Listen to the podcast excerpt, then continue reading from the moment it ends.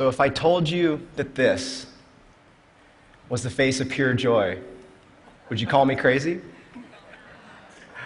I wouldn't blame you, because every time I look at this Arctic selfie, I shiver just a little bit.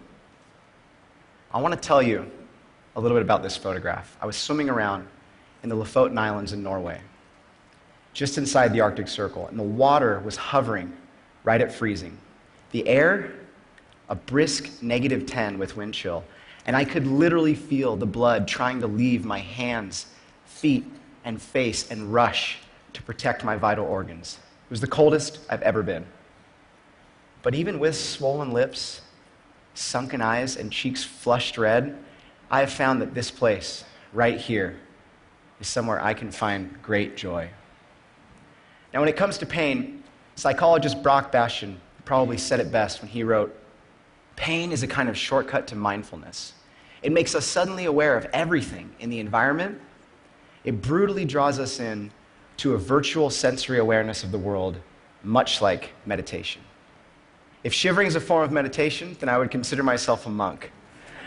Now, and before we get into the why, would anyone ever want to surf in freezing cold water? I would love to give you a little perspective on what a day in my life can look like.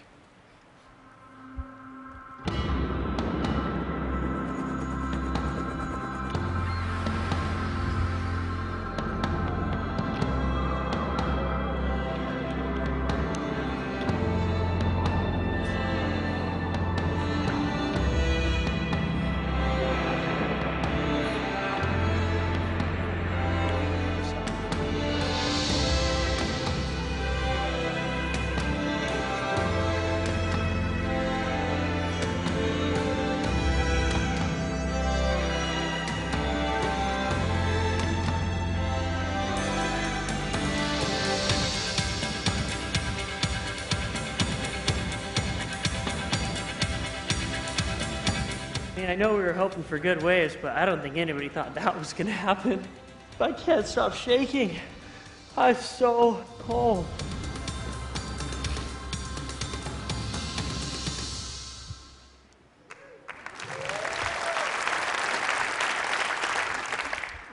So, surf photographer, right?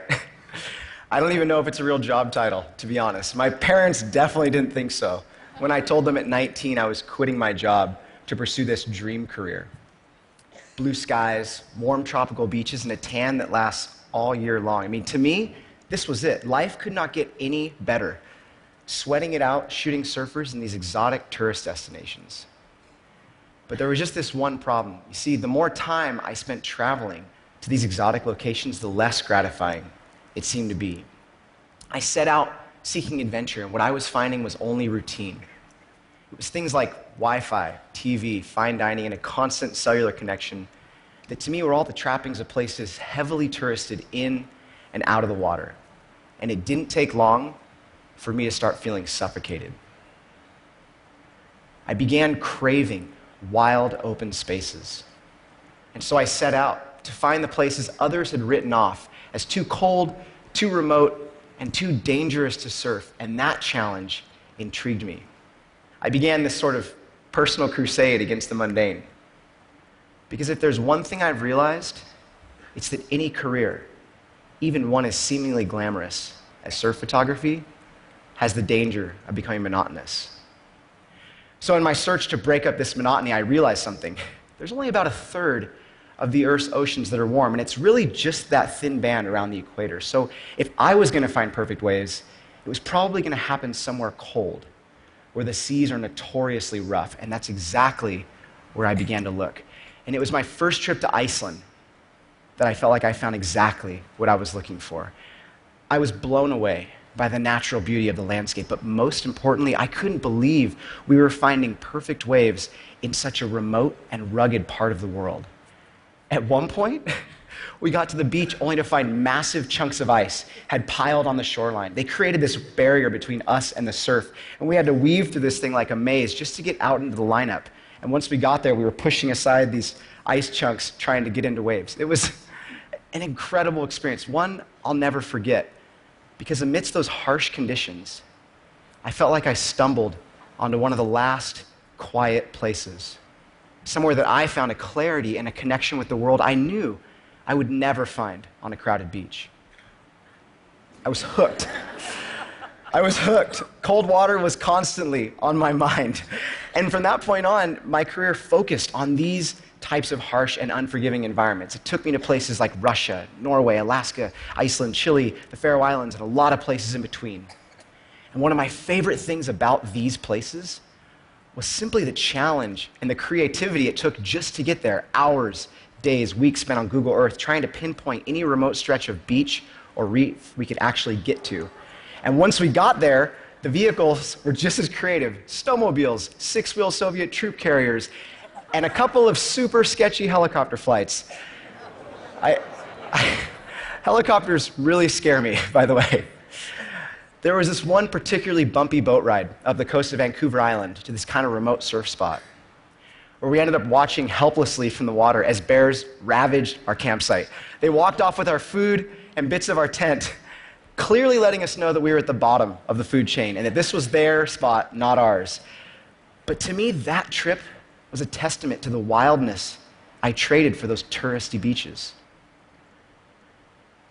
Now, it wasn't until I traveled to Norway that I really learned to appreciate the cold.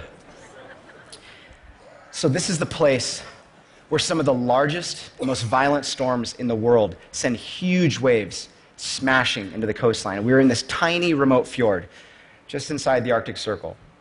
It had a greater population of sheep than people, so help, if we needed it, was nowhere to be found.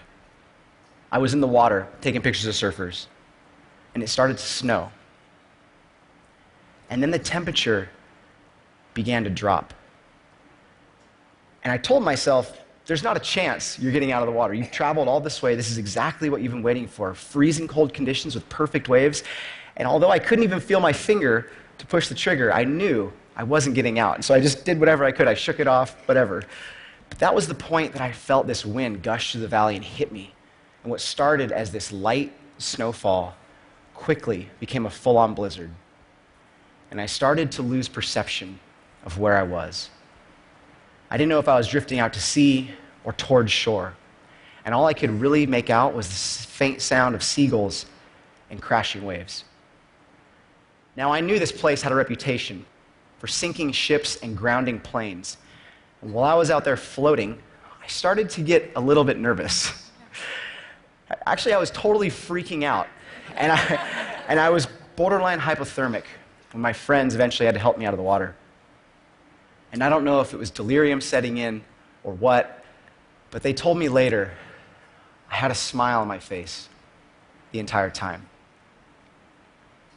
Now, it was this trip and probably that exact experience where I really began to feel like every photograph was precious. Because all of a sudden, in that moment, it was something I was forced to earn. And I realized all this shivering had actually taught me something. In life, there are no shortcuts to joy. Anything that is worth pursuing is going to require us to suffer just a little bit. And that tiny bit of suffering that I did for my photography, it added a value to my work that was so much more meaningful to me than just trying to fill the pages of magazines. See, I gave a piece of myself in these places. And what I walked away with was a sense of fulfillment I had always been searching for. so when I look back at this photograph, it's easy to see frozen fingers and cold wetsuits and even the struggle that it took just to get there. But most of all, what I see is just joy. Thank you so much.